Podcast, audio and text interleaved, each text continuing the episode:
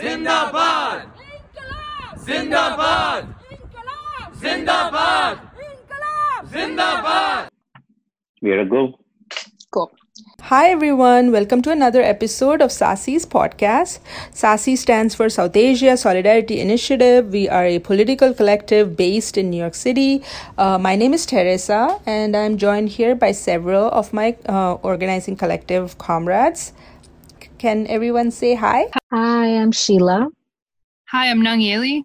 Vanakkam, this is Nufail. Awesome. Hi, everyone. Uh, so, uh, Sheila, what are we going to talk about today? We know there's a lot of heavy stuff happening around the world right now. So, we wanted to actually keep this episode a little bit light and talk about a show that's gotten a lot of attention, especially among South Asians. Um, Never Have I Ever by Mindy Kaling um, which centers around an Indian American teenager, Devi, who's navigating life in high school, um, you know, family and friendships, her sexuality, and of course, her Indian American identity. Um, spoiler alert, we will be discussing things that happen in this show. Um, I'm going to hold off my comments until a bit later. Nangeli, do you want to start off with talking about your thoughts about the show? Yeah, Sheila, thanks. Um, so yeah, when you guys told me to hate watch this show, I really thought, um, you know, like as somebody who grew up in the suburbs of Massachusetts, pretty upper caste background, Hindu, super Hindu, I thought I'd be able to like identify with this a lot and like I wouldn't have any good critiques. But no, this show is absolutely terrible. Um, complete, it's like completely shocking just how how overflowing it is in like casteist Islamophobic rhetoric. Um, the entire narrative like just fails to challenge anything fucked up in this world. Um, I actually kind of felt ill after watching it. I felt like I was going to throw up. It was really bad. Um, yeah. I think episode four was probably maybe the most like just obviously fucked up. Um, it was this episode where they're like, where the girl in the show, Devi, and her family, they're like going to this Ganesha puja, and um, there's just all these like just gross interactions. Um, there was one in particular where like you have this um, that you have like one of the main characters. Um, she meets this Hindu woman who is like totally ostracized from this like super upper caste Hindu community, which like is is the only Hindu community shown, right, or the only Indian community shown in this. Um, and this woman, it, like married a Muslim man, and like had a divorce and everything went terribly. And like the takeaway from it was not like oh like the, the, like she failed to like mindy kaling was not at all trying to like challenge arranged marriage or like islamophobia. Because the takeaway was like this like cute like laughing and acknowledging that like yes marrying a hindu uh, muslim man as a hindu upper caste woman will fuck up your life forever. And like that's it. Which is crazy. Um like what the fuck is this is this message that we're sending um yeah. It's also for me it felt like this weaponization of like identity politics because they're really trying to show this main character is like this super like mentally anguished like outsider like dark skinned indian kid who's like super unpopular at school um but like she's really part of like a super hyper privileged minority um like this rich upper caste bay area kid who's like mom is cool is is like totally cool with her wearing mini skirts at school um she's like she she like her one tragic flaw is that she can't really embrace her indianness and her indianness is of course like hardcore right-wing sanghi shit like sanghi as in like really hardcore hindutva like um, hindu right-wing hindu nationalists um so like yeah. it, it, just makes you question like who is this who is this narrative supposed to empower um and why is it normalizing this like really fucked up behavior um among yeah. the diaspora um and you know the whole thing is just very flat um, it's narrated by a white dude, which I think is telling because like these like dumb white men are really like the best support, um, the best like audience for like shitbag elite Hindus in this country. Um, yeah. They just see them as like this minority, like brown minority, and that's it. But you know, they're not going to question the like classism in the community, the anti-blackness, the um, intense like sexism, Islamophobia. Um, so yeah. Also, as a medical provider, I want to say that set like making a making a mockery out of conversion disorder. Um, the main character has conversion disorder and she can't walk because of like psychological trauma. And it's totally like laughed off and it's really fucked up because like i've taken care of young people with conversion disorder and that shit is real and needs to be taken seriously. Um mm. it's not a hmm. joke. Like you don't just recover because you see some cute boy at school. Like bullshit. Yeah. Anyways, yeah uh, teresa you got more to add no i just want to like just say though it was just so such a mean spirited uh like point plot point in the show uh, her her disability in the beginning. It's it's used not never used to explore what it might be like to uh, be in a wheelchair but it's instead used to sort of, sort of add some nonsense empty characterization to her story and to add a particular grief that her character never properly really shows. I know there's that one scene uh, with her with her father but it's not it's not it doesn't have depth. It's actually very poorly written and poor meaninglessly kind of displayed. Um, and i also just wanted to add to the point that you made with the interaction with the interreligion marriage the woman she um, also regrets her marriage later on in that same episode right? She says the conclusion that um, that the show kind of does and does nothing with is that oh i wish i hadn't you know married outside. I wish this hadn't happened. And it's just really strange. And you know even including like the uplifting of uh, arranged marriages. Um yeah so so yeah so you know unsurprisingly maybe to those who know Sasi, we all like really hated the show, right? Um, I just want to kind of talk about a little bit about the um, the the various Hindu tropes that are that were found throughout the show. Um, I think that for me, um, the the straw, the argument that this was not representation representative of the Desis, I think that's kind of a straw argument. There's no one story, no matter what it is, can be representative of the Desi. I think that in a lot of ways, this is representative of the Desi experience, particular kind of Desi Indian experience. And I think what is disturbing is that um, it's presented as benign or non-toxic. In fact as progressive desis we should we should be fighting against every value that this family represents including like including you know the uplifting of arranged marriages the gendered ways in which everyone behaves in the show. So um, so it kind of normalizes i think a particular toxic sanghi brahmanism that felt so violent. And for me you know as i was like watching the show that you talked about nangeli the the the the Ganesh Puja episode, the joke with Modi, I know it's like one joke, but it gen- sincerely filled me with rage.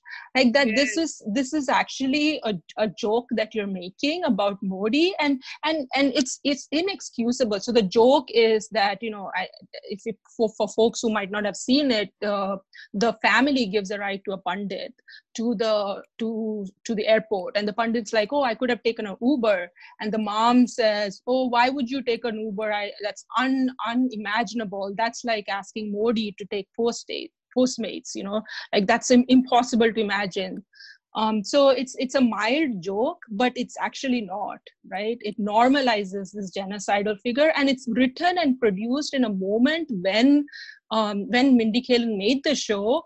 And right now there is millions of people marching against modi in india and there were thousands of people marching in this country in this city you know in new york city so this massive yes, movement yes. is happening right? And mindy kaling is making these jokes and that what that tells me how clueless and disconnected she is and how much of mindy's desi network is sanghi and i for me that that is very clear that her desi network is sanghi otherwise you, you would never you would never write this and you would never write this piece into it and try to normalize it um, so yeah so I, I felt like there were multiple kinds kinds of ways in which um, i saw many hindutva sort of tropes besides the obvious things but there was also like uh, the ways uh, there was that very strange thing with the mer- merit uh, indian americans are hurt by affirmative action uh, piece uh, that was just a very strange scene in the ways in which i think a lot of sanghis tried to access this you know we, there's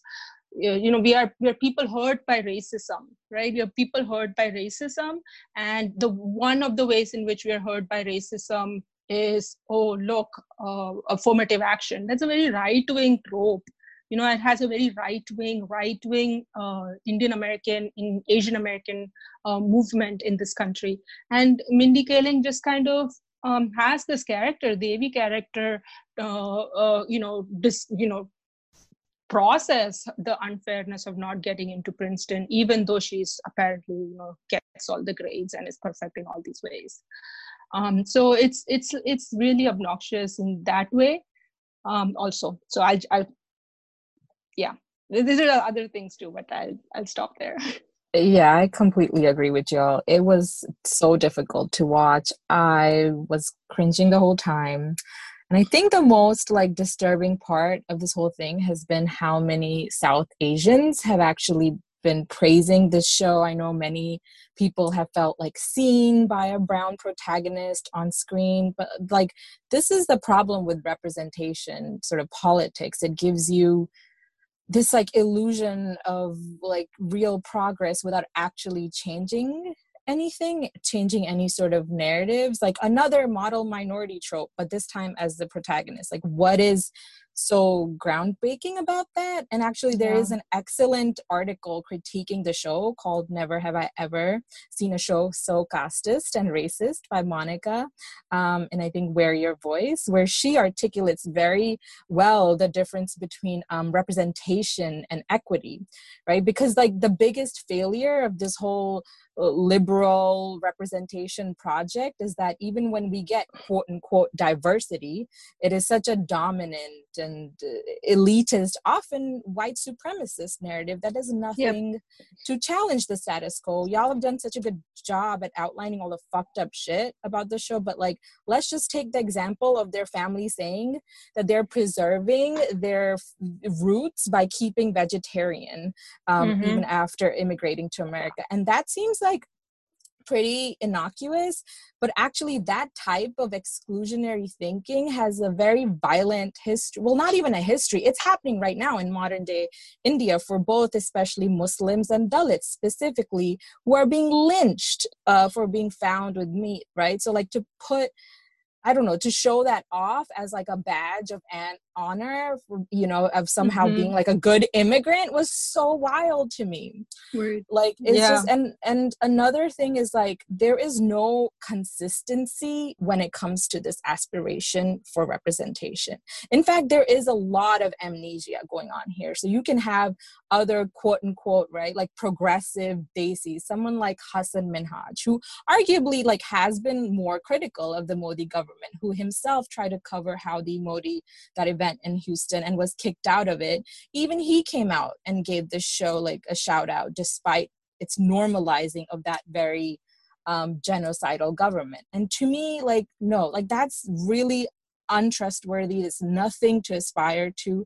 And you know, now a lot of desis are coming out of the woodwork to show, for example, solidarity against white supremacy and committing to addressing like you know anti-blackness in their own families and communities which is like great but i'm like what is it that prevents you from saying anything about brahmanism and mm-hmm. islamophobia mm-hmm. and casteism like there is mm-hmm. footage of atrocities against caste fo- uh, caste oppressed folks every single day and it's just yeah. it's just so frustrating because you know people like priyanka chopra can come out and post about justice for george, um, george floyd but not yeah. ever utter a word about the pogroms that took place against muslims under under modi just a few months ago who was mm-hmm. actually invited to her her wedding you know yeah. she, she can make a call to end hate while still being a nationalist and promoting um, war yeah. Um, actually uh, i want to plug in again a really great article again about um, i think it's called uh,